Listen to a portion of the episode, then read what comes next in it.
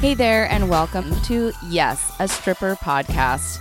On this podcast, we'll discuss how classifying each other as people and workers is dangerous to society and marginalized groups of people. We'll also talk about the climate in and outside of the strip clubs and all of the amazing things that strippers do. And of course, we'll talk about all of the things in between. I'm your queen, A.M. Davies, and this is Yes, a Stripper podcast. Hey there, everyone. Welcome back to another episode of Yes, a Stripper podcast. I want to talk to you about something pretty deep right now. I'm going to get a little personal with you. I want to talk to you about my personal dealings with my own whorephobia that I had had um, leading up to maybe about a year and a half, two years ago, right? Um, but something kind of happened in a conversation I was on with sex workers, and I literally had my eyelids just ripped open practically stapled back onto my forehead and I I was forced to look at the things that I had said and done in the past um, when you know, dealing with this whorephobia situation. And I would not have thought I was whorephobic. I was a sex worker for a really long time. Um, but I realized that I was doing things like classifying sex workers and um, saying like what I thought was good or bad, or like I don't want to be associated with that, and all kinds of really negative, like damaging type of things.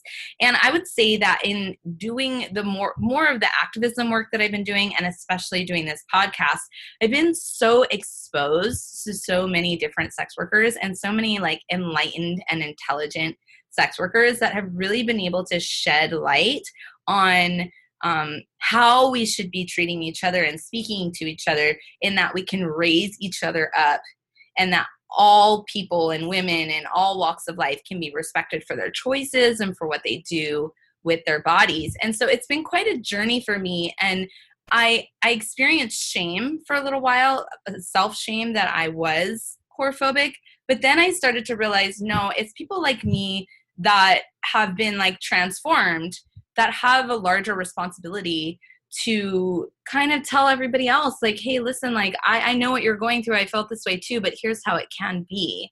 And that's kind of i just want to say like that's my commitment to you as society and and to other sex workers is to continuously admit that I was whorephobic and and that I wanted to change and I have changed. And now I'm a voice for others that you know I want to like shepherd others into the light yeah?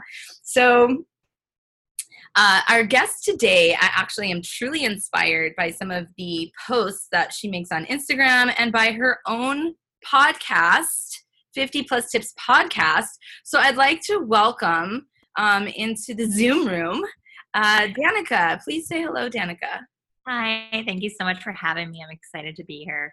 Hi, thank you for being here. Yeah, I'm so thrilled. So, Danica, for those of you who don't know, wrote to Yes, a Stripper podcast. And I was so honored and thrilled because I'm like, oh my God, like she likes me. I'm doing something right. Because you have had a podcast for like close to 40 weeks now. Yeah. And yeah. Yeah. And this for us is like episode 18 or 19. Like, so you're you're like twice as far along as me. So thank you for noticing and for being community, you know? Yeah, I'm always, always like creeping new, um, new stripper ventures. Um, I think it's important as a marginalized community to support one another for sure. Yeah, and I noticed that you creep on the community because you have like you ask baby strippers like you find brand new baby strippers to be on your some of your episodes. Yeah. yeah, sure. can you talk about like why like what what inspired that episode particular i don't know if you've done more than one but i did i was going through your stories and i saw one where you're like actually i'm not a baby stripper anymore and i forget i need a real baby stripper. Can you talk mm-hmm. about that? Yeah not only am i just old and i think i have like early onset but um i just also like the the landscape of sex work is so much different now just seven years later than when i started and the strip clubs are so different that I think it's important to kind of give voices to uh, the newbies or the baby strippers that are coming in and, and what their situation is and what they're dealing with because um, part of me forgets, but part of me is just different now. Um, it yeah. was a lot more underground um, even just seven years ago. Uh, the community wasn't as strong as it is now. Um, especially here in Vancouver, I find it's really um, taken off in the last few years. Um, but yeah, also too, I think sometimes when you're new in an industry, you feel like your voice isn't worthy of being heard or you have nothing to say. And I think that's really doing a disservice um, to the women in the industry. So I think it's important to also have a safe space for for new girls in the industry to, to talk about what they're going through, and, and that's how you learn and that's how you grow, right? Um, yeah. Um, not asking questions but answering them and, and having that open dialogue with different um, different levels of expertise. Yeah, yeah. I I wonder what they know about what it was like for us in like seven, ten. For me, it was even like 18 years ago mm-hmm. when I started. And like, I view it as it was better back then for us. What are your thoughts on that, like then versus now? I think there's definitely pros and cons, like everything. Yeah. Um, back then, and where I was working was much more like cookie cutter. Like you looked a certain way, you act a certain way. Um, you know, you had big breasts, you were very slender, long hair, natural hair color, no tattoos. Uh, so I think it's good in the sense now that they're a lot more open to different ideas of beauty. I think mm-hmm. that's um, a huge step forward. Uh, other pros and cons pros that there's a lot more communication now and with communication comes more knowledge. So there's more you know ebooks available and things like that and different sources that new dancers and new sex workers can reach out to and learn about saving and protection and and boundaries and all that where yeah. that communication wasn't re- readily available yeah. years ago. Uh, cons over saturation uh, from like a more of a selfish standpoint right? That you know more women in the industry harder to sell and uh, a lot of new girls coming in can tend to underprice and that's like a a slippery slope to get into right? Because you don't want to tell a woman what she can sell her services for. Like who am i to tell a woman that $200 is too cheap? But like Rita's list, right, where you're seeing a lot of young, very young girls coming in, you know, freshly 18, selling, you know, bareback intercourse, an hour long, two hours long for $200 Canadian. And you're like, fuck. Yeah. so that's, I think that's kind of one of the, the biggest cons I kind of feel, and I often hear from what I call veteran dancers and veteran sex workers is the oversaturation takes that um, the price point down quite a bit. Yeah, we had a male stripper on one of our episodes who said like that there are some places that are underground here that are like male strip clubs and that they're doing like bareback one dollar blowjobs. Oh. Yeah. yeah. Um right. Which is also like while at in one way i see that as undercutting the competition severely at the same time like i don't think that's for everyone. Mm-hmm. um and so maybe the same could apply to that scenario. Like i see i i get like i feel the same way. I'm like well because like that happened in the aerial community too right? It, this can be applied across all industries. I remember in new york in the aerial company when um, aerial activities started to become more popular at like major events that newer aerialists were like way undercharging and the professional aerialists were getting really pissed. And i think that it's just like well what quality are you looking for? And that there is potentially room for everybody but it does hurt the industry as a whole and like can we come together somehow and like create price points that make sense for all or do we just do whatever? Mm-hmm no, I, I 100% agree. And I, I remember I made a post about that. Um, and I mean, a lot of, I, I curate a lot of posts in the sense where, you know, I find them online. I, I try to always kind of give credit where credit's due. Mm-hmm. So I mm-hmm. can't take credit for this one, but there was a post about that saying how, um, you know, lowering your prices and the idea behind it was that lowering your prices doesn't, um, it doesn't always bring in the best clients and it kind of like messes with industry. And, and I had a lot of what I call squares, so like non-sex workers. Yeah.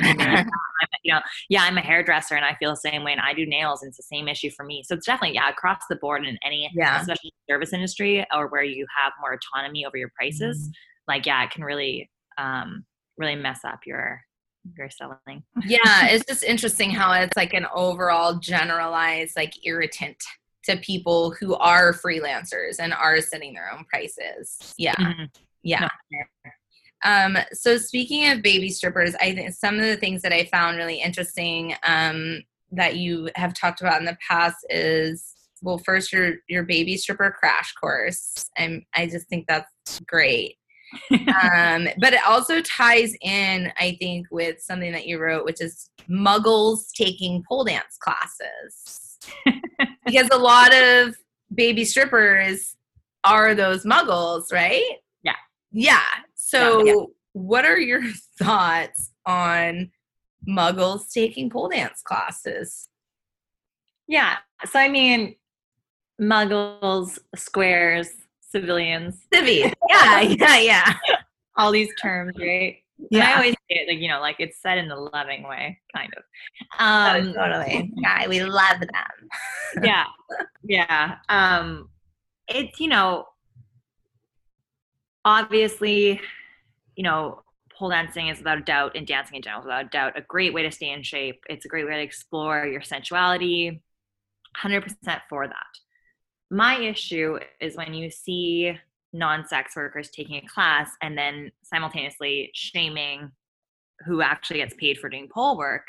Um, you know, shaming strippers, and I know your um, your name kind of is a um, is a product of that. You know, yes, I yes a stripper because if I correct me if I'm wrong, it has to do with the way people were like, well, I'm not a stripper. Exactly. Um, yeah. yeah. I, I, echo the same I think vision or ideas that you have where it's like, what?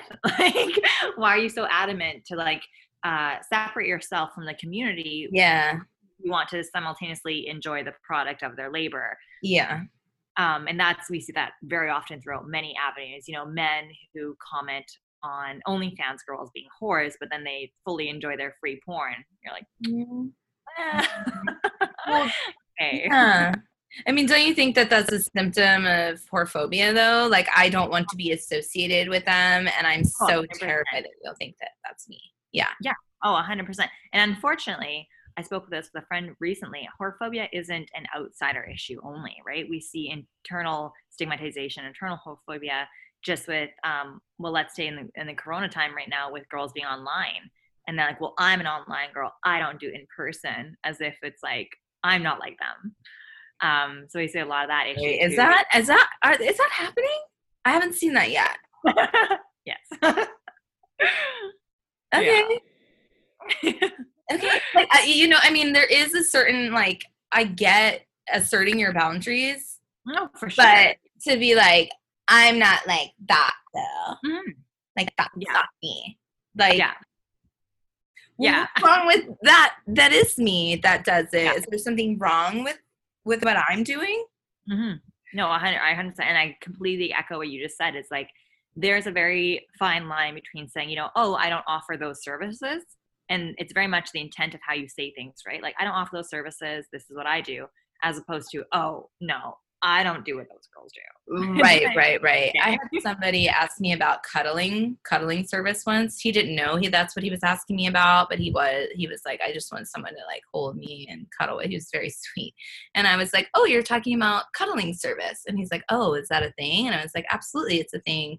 And I was like, um, but I don't provide that service. Also, I don't live in Florida.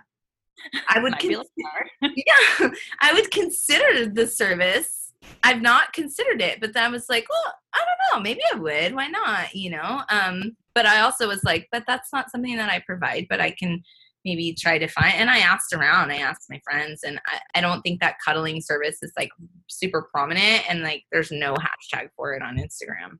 I looked. Yeah. yeah. Hashtags on Instagram is a whole other issue. yeah, that's a whole other. Mm, yeah.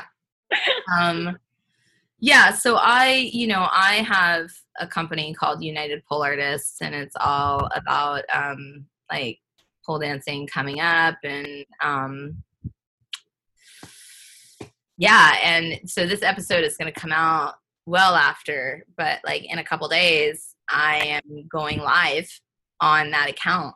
It's like 189,000 followers, and I'm going to tell them what I really think, and then I'm going to tell them I'm leaving and I'm closing this account and I'm oh, deleting wow. it Oh, crazy. Yeah. Yeah. What, what's the reason behind that? Um, because I'll find out now, but yeah, because all I want to do is this like talk about strippers and sex workers and advocate and change laws and reform an entire industry. And I cannot do that being immersed in the pole dance industry. That's just like not like if I write stuff about strippers on UPA, I get, I get a, a, like love, but backlash. And that's a big part of the reason for this podcast is because like what is this divide and then hence also why i was talking about whorephobia and then uh, when i was listening to your episode you did a respectful call out on somebody else's podcast about how they were talking about oh porn stars are just coked out yeah.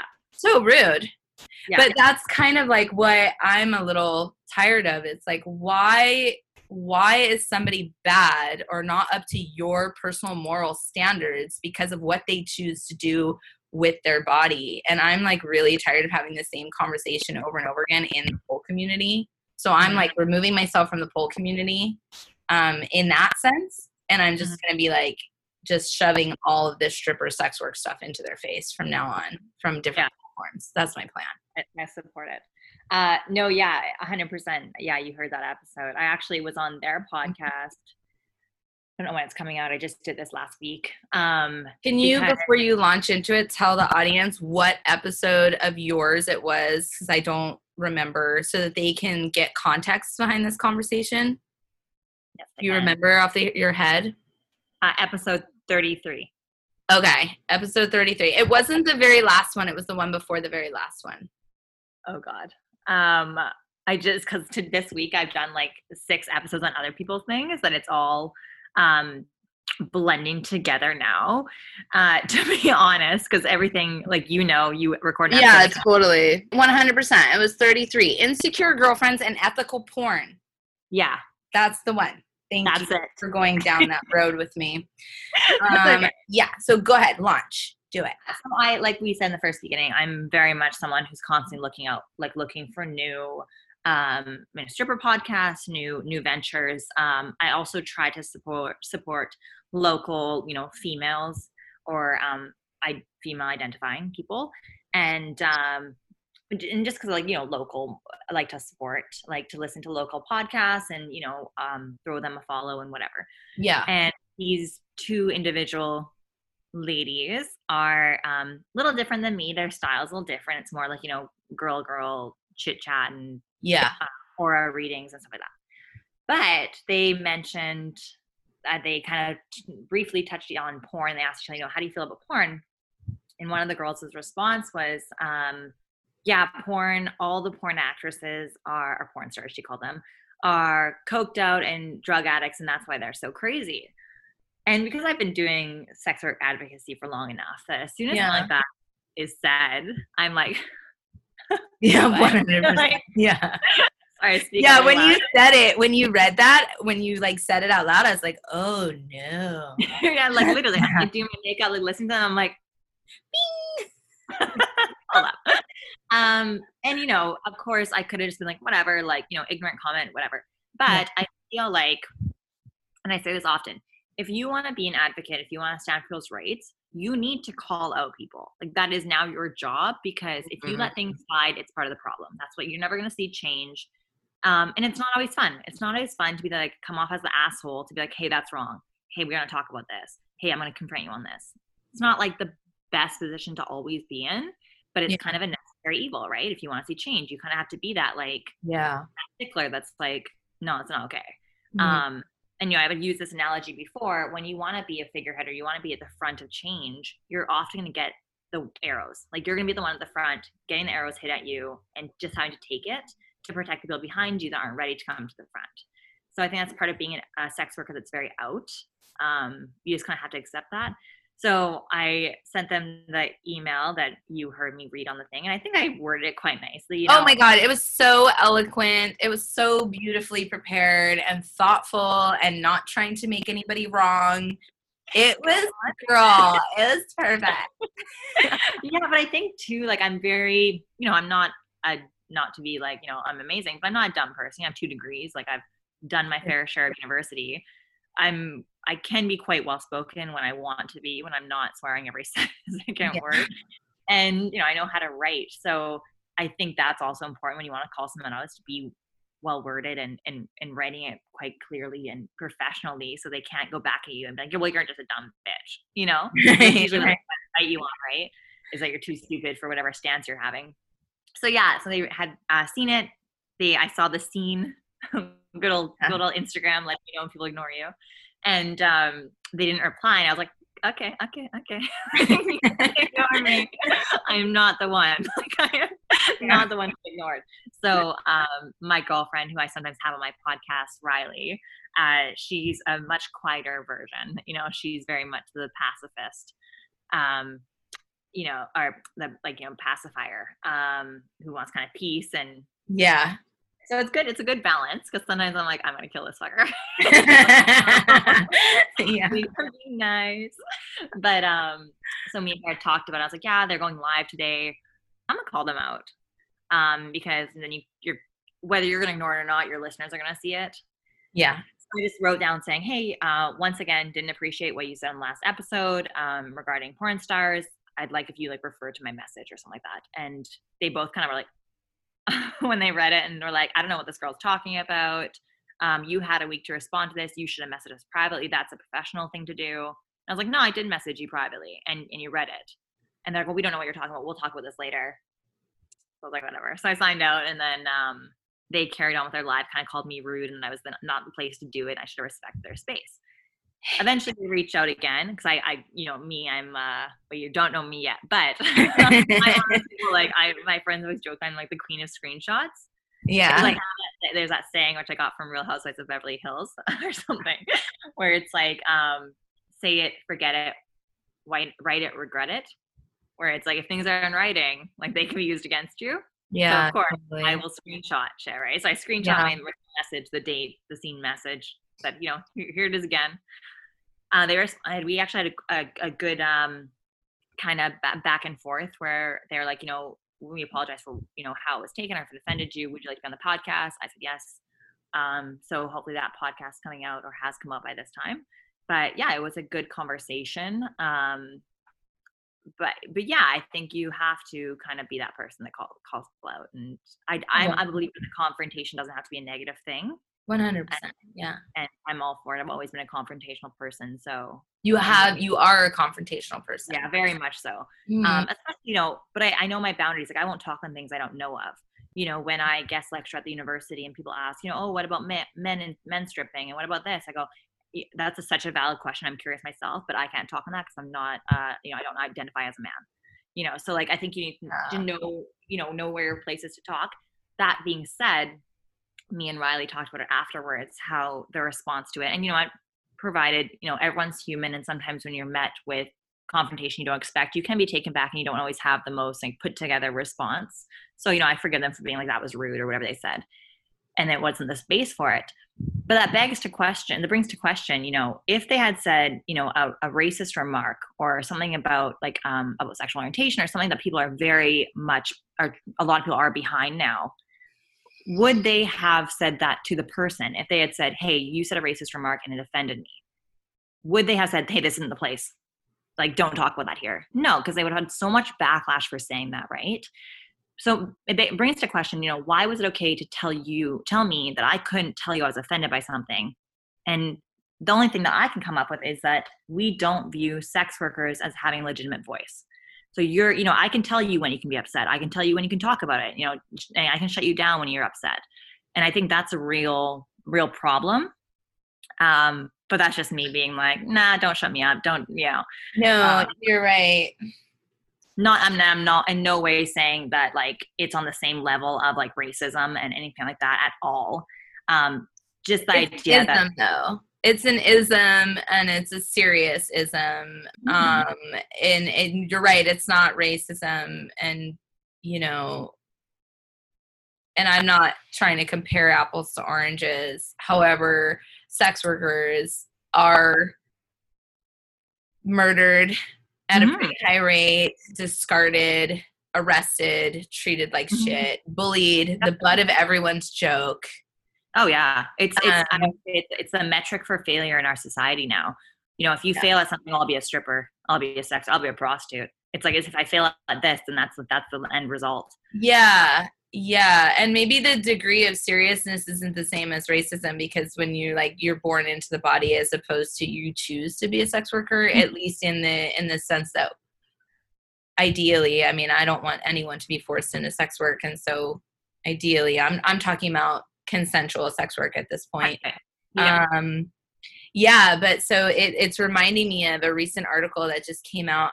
It's this article by Sasha Cohen, and it's about um, sex workers are no longer the butt of the joke; they're making them. And it's about how, like, she opens with this story about Chris Rock basically saying, "I just got to keep my baby off the pole. Like, I'll have been a good dad if my daughter's not a stripper." Um, and it's like, you know, and one of the things that also like irritates me about American Dad is like the dead hooker and the trunk jokes and the uh, all strippers are on meth and have their children locked in their car jokes. And it's just like, when does that end? And even I was at a, original, yeah. yeah, and I was at this seminar several months uh, around this time last year, and it was in a room of 150 people. And the leader of the seminar knew that I was a stripper. And one of the people stood up and spoke, and they made a stripper joke in front of the, and the whole room laughed because they're. Uh, it's okay to laugh at strippers because there's none of them are here. Because why would a stripper be here with all of us normal, healthy people? So Yeah. and I just sat there and everyone laughed and I just sat there and the leader the speaker immediately looked at me and they're like, Is that the case? And I was like, and then everyone kind of like the whole room kind of was like, huh? Like Cause then it was like, oh fuck. Like everyone figured out in a split second that y'all just made a joke about a stripper and they're sitting right here. So Yeah. do you feel good about that now? Yeah. Yeah, and um so yeah, and I think that you're right that people think it's okay just to make these flippant remarks about sex workers and these jokes. And it's like um it's really damaging and painful Mm-hmm. and tiresome. hmm Yeah. Yeah. It's it's it's exhausted. Like, you know, like we've done that joke. You guys laughed enough about it. It's hilarious. You know, uh, strippers aren't, you know, sex workers aren't humans. We get it. Um, and I think too, uh, you know, it's on a grand, you know, on a grander scale with our laws and um and the stigma that perpetuates them and stuff. It starts with things like that. You know, it starts with little remarks about, oh, all all porn stars are drug addicts. Like that just perpetuates those like damaging stigmas that like result in never viewing sex workers as human so they don't have basic human rights don't have workers rights like it's it's like the small thing that like leads into like all the big things so i think we need to kind of back it at those small levels you know when you're in a room and someone makes a stripper joke being like i'm gonna say something on this because that's not Yeah. fucking funny and you're gonna say that to my face now like i would have Yeah. been like thriving if i was sitting with you in that room Yeah, well fortunately it wasn't a terrible, terrible joke, but it was still like it was still a joke on behalf of us. It wasn't it wasn't like the Chris Rock joke or like um you know, the dead hooker in the trunk joke. It was like Yeah. a joke about stripper hours. But it was still like but still why is that like why are you making fun of another group to like get a laugh? Exactly exactly yeah um very tiresome. Um i want so i want to there's a couple of things i wanted to touch on as well. I saw one of your topics as um there was a phrase you used which was toxic monogamy and girl that just turned me on so much because i am so into not monogamy um, in my relationships because I do find that the majority of monogamous relationships are toxic.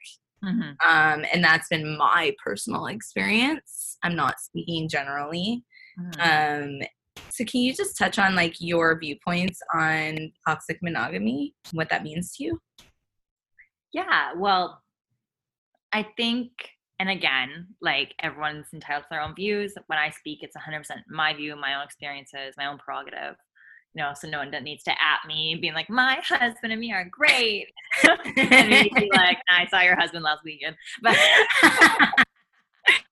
but um but yeah, I just I think I've had enough of experience in my own life or, you know, um vicariously through other people where it's this idea of like you are mine in a sense of like ownership and like you can't have eyes for anyone else. You only get aroused by me.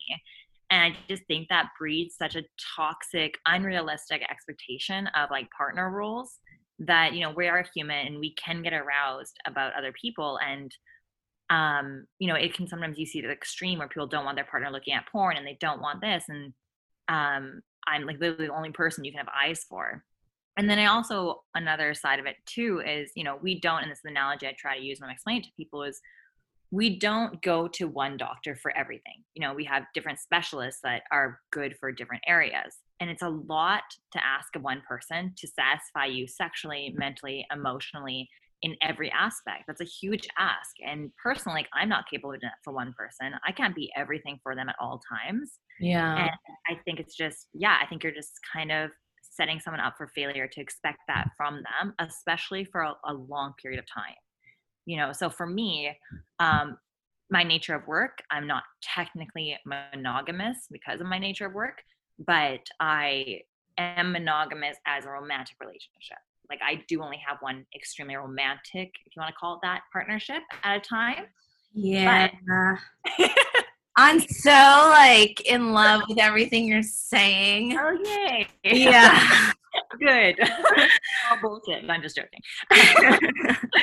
But um, the way in my life, what I've found that works is short term monogamy.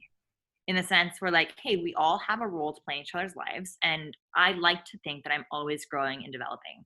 And you know let's do this in each other's lives while we're growing and like working with each other and it works and when it doesn't work like that's okay to outgrow people and it's okay to outgrow the situation we have right now um and i just i, I don't i don't know if i'd ever find a partner who I would be growing with at the same rate in the same trajectory at the same type um, for an extended period of time. And I don't want to stunt yeah. my growth. I don't want to stunt their growth. And I don't want to feel guilty if I am aroused by someone else or something else that they're not into or they're, you know, um, so I think that's when it starts to become toxic when we stop, we start, um, you know, really boxing our partner into like what we think they're allowed to do or, or what we expect from them, or, or we put too many demands on them, if that makes sense.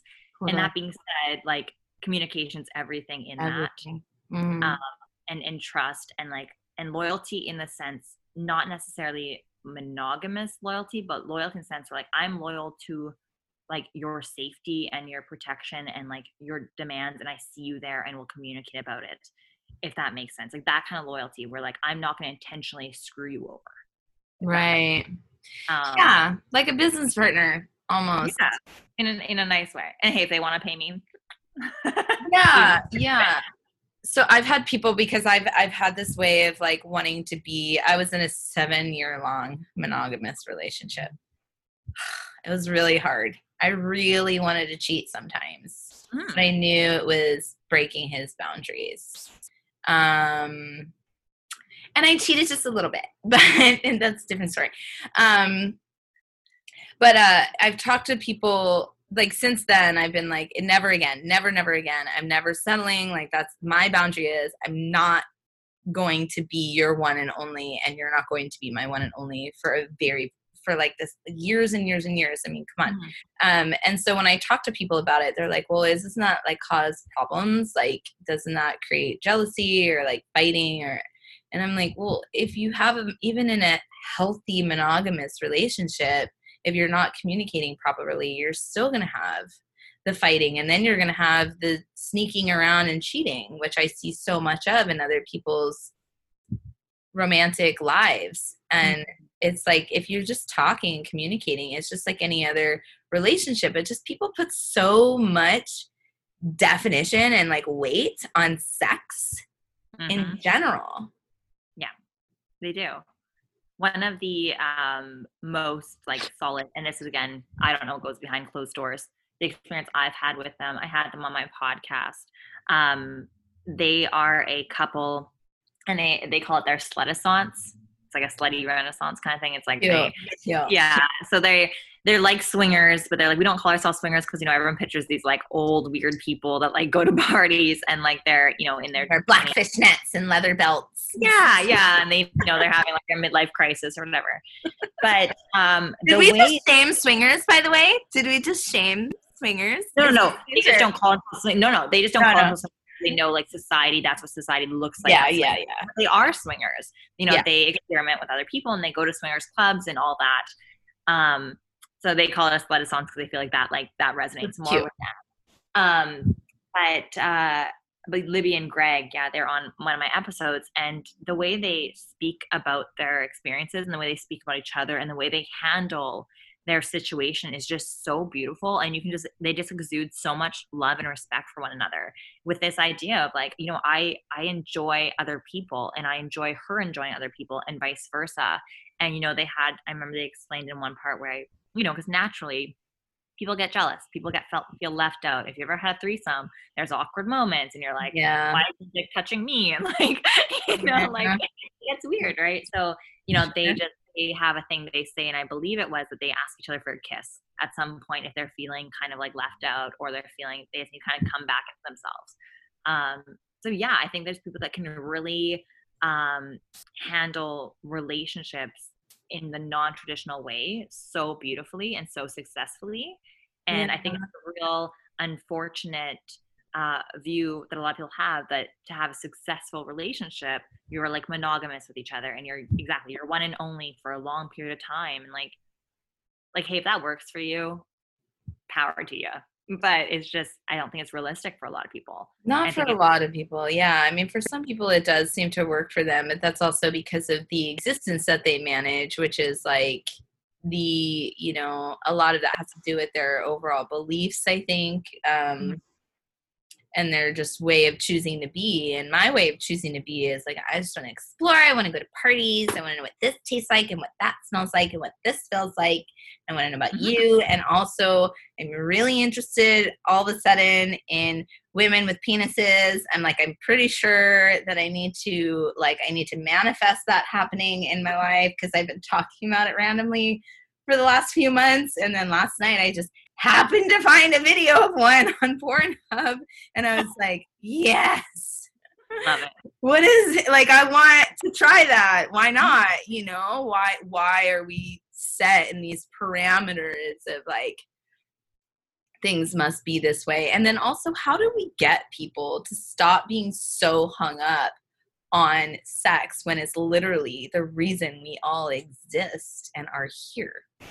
hmm Isn't that funny? You know, that's one of the things I say. It's it's so bizarre that sex is such a taboo thing, but it's the one thing we all have in common, and no one wants to talk about it, but everyone's kind of doing it, or you know, some people are doing it unless you're asexual or whatever. But Right. um, and we're so weird about it. And I think I think the best way to do that is just kind of you know making safe spaces like a podcast, like Instagram pages that are getting shadow banned, so like Twitter pages and things like that, and just you know um, opening up that floor for people to talk in a an, in a shameless kind of way, and um, and slowly but surely you see that trickle effect. You know, you might think you only have this small uh, small imprint on like changing people's lives, but I know I did an episode, not to keep shamelessly plugging my podcast, no, but it's fine. It's fine. originally originally I was just planning to have sex workers because I said, you know, I just want sex workers to have a voice, and I feel like that's something so sorely lacking. And then the more I spoke to about it, and the more talks I did in like public places where there were squares and that, I had more women coming up to me saying, you know, I, I struggle with this, and this is my sexuality, and blah blah blah. And it takes you know like needs to be more space, safe spaces for everyone to talk about sex and what they're exploring. And I had an episode with Peaches Malone come on, and she's been in her marriage i want to say for around 15 years around there and she's come to a place where she's like you know i want to start exploring things. I want to go to sex parties. I want to i don't know where that's going to take me but i just i don't want you know i'm in my 20s i was very sexually liberated and i feel like that's died off and I, that's not what i wanted for me. I wanted to keep exploring. And um and she's at this point in her life where you know not to speak for her but this is kind of what she had said on my podcast was that she was you know wanting to get back to her original liberated sexual roots and her husband wasn't exactly on board and what does that look like and how are they going to navigate that and that really resonated with people because i think people are ashamed especially because of toxic uh, monogamy to come out and say, "Hey, I I'm also wanting to explore and my partner doesn't." And like how do we navigate this? And I think giving voices to those people that seem like outliers that are never really outliers if that makes sense um, it opens that that door for people to be like hey me too. Yeah hey i experienced this too. Oh i'm not alone. You know? Yes i do know. I know exactly. Yeah i met someone recently who's like i wanted to explore in my marriage and and they didn't. And i started noticing like the end of things because you know, I wanted to talk to sex workers online and that was considered cheating in their eyes. And then like they re- eventually just like they out they they went separate ways because one of them was more interested in learning about their sexual expression and the other was like nah to all of that. And so mm-hmm. yeah, I definitely do think I well, I mean, that's why sex workers are so great because that is like we allow that space for people mm-hmm. to like understand that it's okay to explore and like to be like we will never ever judge you like you can ask and talk about and and tell me your craziest weirdest fantasy and i'll never be like ooh that's mm, like i'll never shake my head and you know yeah. yeah. yeah no one of the things i always say is like i don't yuck someone's yum as long as you're a consenting adult I seriously do not give a fuck what orifices you're using, how many you're using, what what's going in there. Like as long as you're consenting adults, I do not care. Um, exactly. on the flip side of what you're saying is also not shaming someone who doesn't want to explore. You know, like right. you know, people are very, you know, and for lack of a better term, vanilla, and and there's nothing wrong with being vanilla. Mm-hmm. And you know, I think when you're in a relationship where you're coming to the person and being like, I want to explore this. You also have to respect that people might not meet you where you're at. And yeah. that, that too can be hard when you're super sexually liberated. Sometimes we can start, sh- we can go too far and start shaming people that we envision aren't sexually liberated. Mm-hmm. Yeah. Because it doesn't look like what we think sexual liberation looks like. Yeah. Um, but yeah, again, like it all comes down to communication and, yeah. and having open dialogue and a safe space to do so yeah so that actually brings me to like one other point that i wanted to make sure that we cover which is um you know what to do when your boyfriend isn't supportive of your sex work which is kind of tied in. Cut him out. Yeah um, exactly. Yeah. yeah you know what? I I've been, I'm 29 now, right? So I have been in sex work for the majority of my 20s, which is a huge growing period of your life, especially with navigating relationships and, and becoming, you know, you go through these not so serious relationships and you start to kind of develop your own and, and whatnot. And I've, I've met people that have been like, oh, that's awesome what you do. I'm super like, yay, feminism. I'm like, do what you want with your body. And that usually lasts till about two months and then suddenly not so cool.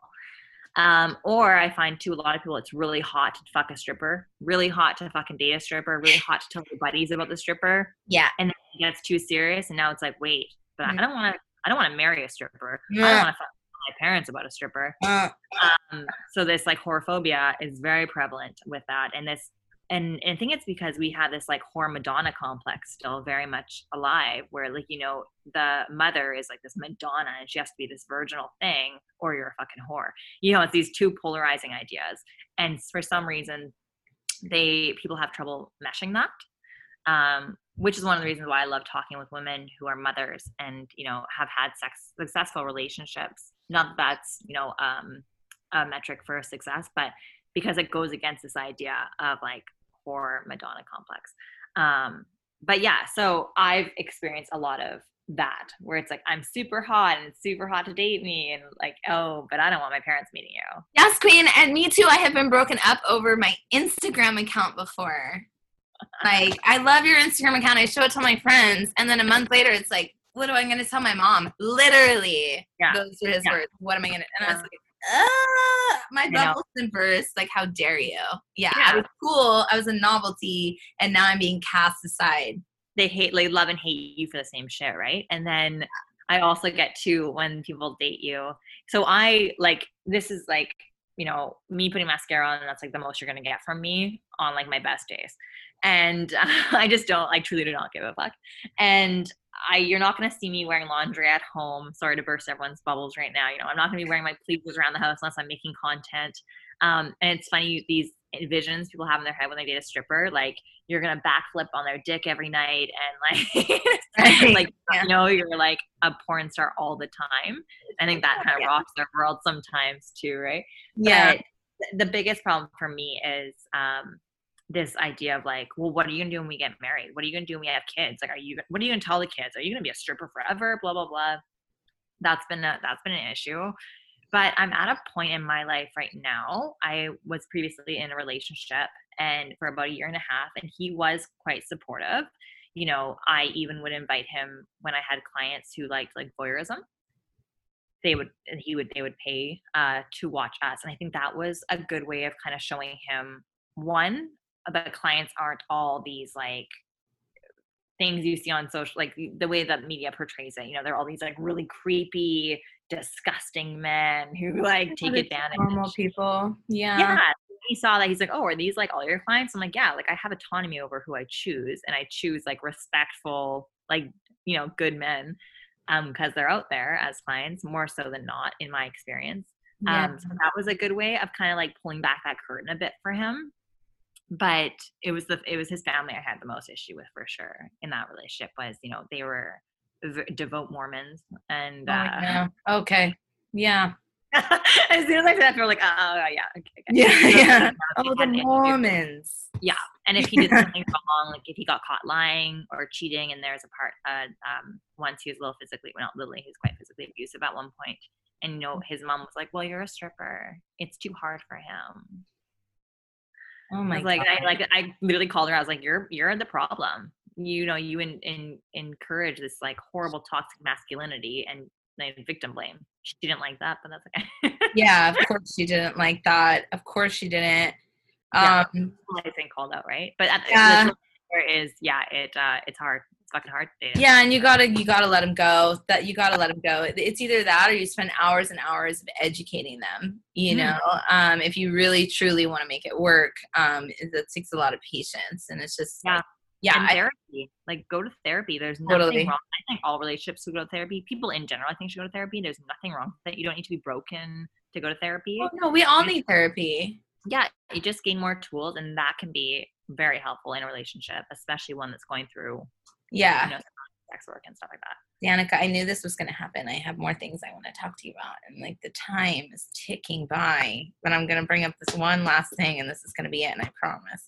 Um your posts on instagram about mrs ms and miss uh-huh. that women have to be identified as a mrs as married, Ms. as widowed or an adult woman not married, or Miss as a young unmarried woman, and Mr. is just fucking Mr. And why do you have to define women by their fucking marital s- status?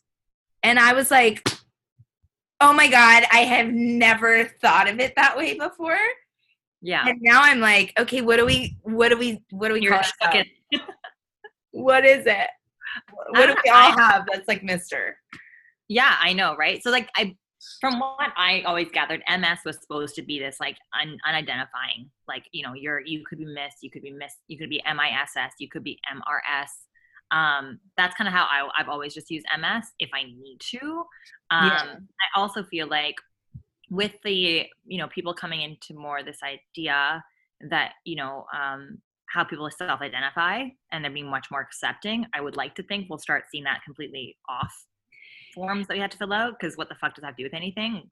Um but you know i also see that a lot this um this kind of like owner like are you owned by a man then you're worthy or like this male our identity constantly being associated with the men in our life and and that i see it really prevalent when people ask you out if you say like, "Oh, I'm not interested," they go, "Why are you? Are you dating someone?"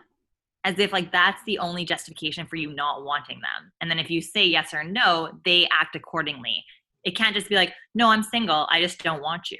you know? Yes, yes, because I've been struggling with lately, like, because I used to do this when somebody would ask me out and I didn't want to say yes, be like, "Oh no, I have a boyfriend," and I'm like, I'm never fucking doing that again. I decided like a few years ago Yeah. But it's and, that- and that's completely fair you did that because it seems like the only way people will fuck off is if they think that another man already owns you and they're like, oh, okay, she's already called for.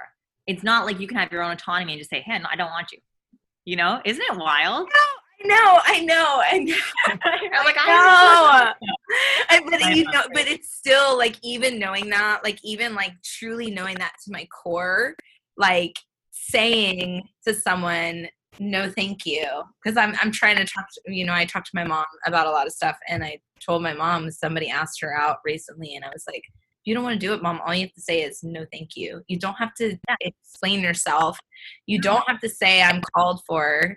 Um, yeah, and I, also, can you imagine if a, if you asked a guy out and he was like, "Oh, I'm I'm not interested, thank you." Would you ever then respond with, "Well, do you have a girlfriend?" Like, I don't think I would ever say that. I'd be like, "Okay, he's not interested. I don't need justification. Let yeah, me try to convince him to give me a chance." Like, yeah. it's, it's so Yeah. weird.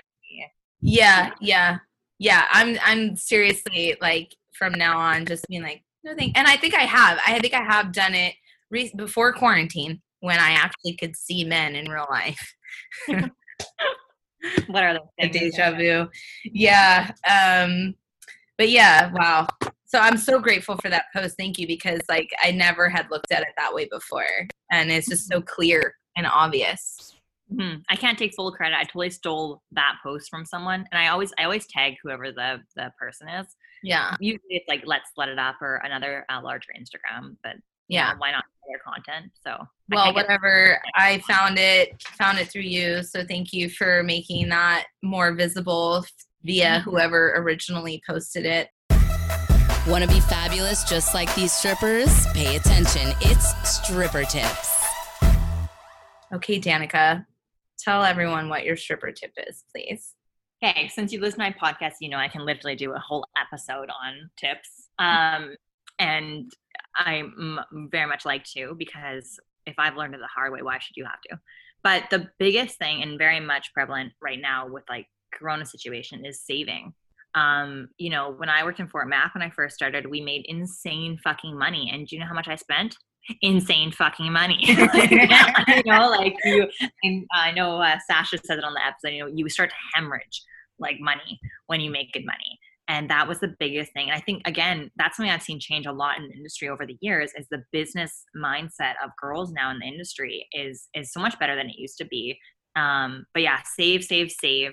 Um, now what I try to do is I try to spend like 10% of what I make each shift is like if I make like a really good shift. Okay. So say I make okay for tax reasons I don't want to say how much, how much I make. But say I make like a good amount of money, um, I'll let myself have 10% of that spending. And the rest is going between like into my savings or into like bills. And then and you know, I, I average that out if it was like, you know, I made 50 bucks on a shift because it was horrible and the club was dead. Okay, I'm not gonna like be like five dollars, but like you know um but yeah just saving and having a plan and investing it and uh, that's the biggest thing in investing and if you don't know um, because you know our education system does fuck all for telling you how to properly invest money unfortunately we learn more about like you know um Py- Pythagorean theorem or whatever that fucking was. Geometry which i did yeah cosine tan shit. Yeah. Um, yeah, take courses. A lot of universities offer um, free courses for continuing education or very cheap courses for money management. So definitely take those. Um, it just pays off literally long term, right? Um, so I'll give you three quick quick tips. Okay. Uh, know your boundaries, and that's one of the things. And it's okay to learn your boundaries as you go. Um, but you know, if you make a mistake and you slip up and you do something and you go home at night and you're like, I did not like that. I did not feel comfortable. You're not obligated to continue doing whatever you just did that you didn't like. Like it's okay to explore and like find those boundaries and Mhm. yeah, and and state them when like when you need to. And if you lose clients because of that or or bookers or whatever, like it's worth it in the long run for like your mental state and longevity in this in this career. I found like I will lose certain clients and I'm okay with that as long as like my mental state is like happy with that boundary I set in place. And it's okay to pull back those boundaries or explore accordingly to how you're feeling each day. You know, some days I'm much more explorative with what I want to do. And then some days I'm like, today I'm just not, I don't want to, I don't, I'm not there right now. totally yeah And our third tip is respect people's time and energy. So, this is more so for clients. If you're reaching out to a sex worker, the best thing to do is to tip them to message you back. Um, because you know, especially if you're at, or if you're a newer stripper and you're asking other ones for advice, um, either to tip them or to offer them some kind of whatever you can. So if you have a large following, offer them promotion, things like that, right? Just to, um, I know even for me and you, hey, let's do an exchange, let's have each other on. Um, you know, because we both are we're both working towards something and we both, you know, Yeah. find value there's time and and we can help each other. And that Yeah. kind of and, and respecting other people's time and energy is, is huge and it will come back and especially in a community like this, it comes back tenfold. So Totally. Yes. Yeah. Yeah. Beautiful. Thank you so much. Get ready for our rapid fire question round. It's time for four for one. What do you think is the sexiest animal? ooh. Uh tiger. Oh yeah, tigers are great. Name one thing on your sexual bucket list. Um. Oh, you know what? I really want to go to like a Comic Con thing, and I know that's not really sexual, but like I'd like to like go to like the dirtier Comic Con version. Um, yeah, a sexual Comic Con. yeah, because Okay. I love Mono Mimi and I love that shit. So yeah, Hot. Okay. That, can we just make that happen? A sexual Uh-huh. Comic Con with like orgy rooms and like cosplay, sex. those are getting hard. Yeah. I'm here for it. What's your favorite thing about quarantine? Um, it's just it's honestly kicked my butt in the sense where I'm going more full throttle on my online stuff. Like my OnlyFans stuff, I have a schedule now that I do. Um, and then my my podcast, I've been more adamant about reaching out to people, and usually I'm very passive and let people come to me. So it's really yeah, it's made me more productive in a in a sense with my online work. Perfect. And lastly, who's a sex worker activist that everyone should know about? Uh, okay, so there's a lot. Um, number one. Oh shit. Okay, I'm totally blanking. Okay, so I don't know. She's not a sex worker herself, but she Okay. has a lot of work with sexuality. Uh-huh. And her Nicole Hodges, and she has um a pro- like she it's called Girls Who Say Fuck is her brand, and she's so kick ass. She has like this thing called Men Who Take Baths, so it explores um masculine energy and what that looks like. And me and her have a sex worker thing coming up in the making. So Lovely. I love it. Everyone needs to know. Perfect. Mhm. Speaking of things that people need to know, I did look up the article that we were talking about as far as making jokes about sex workers written by Sasha Cohen. It's on bitchmedia.org. So if any of you want to find that article that we were talking about earlier in this podcast, you can look that up. Um, and then please, Danica, tell everyone how we can find out more about you and about your podcast. Cool. Okay, so my podcast is called 50 Plus a Tip. It's on Spotify, Stitcher, Google Play, Google Podcasts, and 50plustip.com. Apple Music refuses to love me, but we're working on it. It's a growing relationship. Um, and the podcast episode or Instagram is at 50 plus a tip. My work Instagram is at Danica underscore darling underscore IG, Danica with a C. Um, if you want to see my vulva and give me all your money, my OnlyFans is onlyfans.com slash Danica underscore darling. And you can find me on Twitter and Reddit. Same thing, Danica underscore darling. Amazing. What a pleasure. This has been so fun. Yeah, it has been. Thank you so much for having me. You're so welcome. I'm very excited to be on your podcast very soon. Yes. Yeah. As always, to our audience, thank you so much for tuning in. Yes, the Stripper Podcast airs every Wednesday, everywhere you find podcasts. Thanks for tuning in. We'll see you next week. Bye. Hey guys, I just want to remind you to rate, review, and subscribe to this podcast.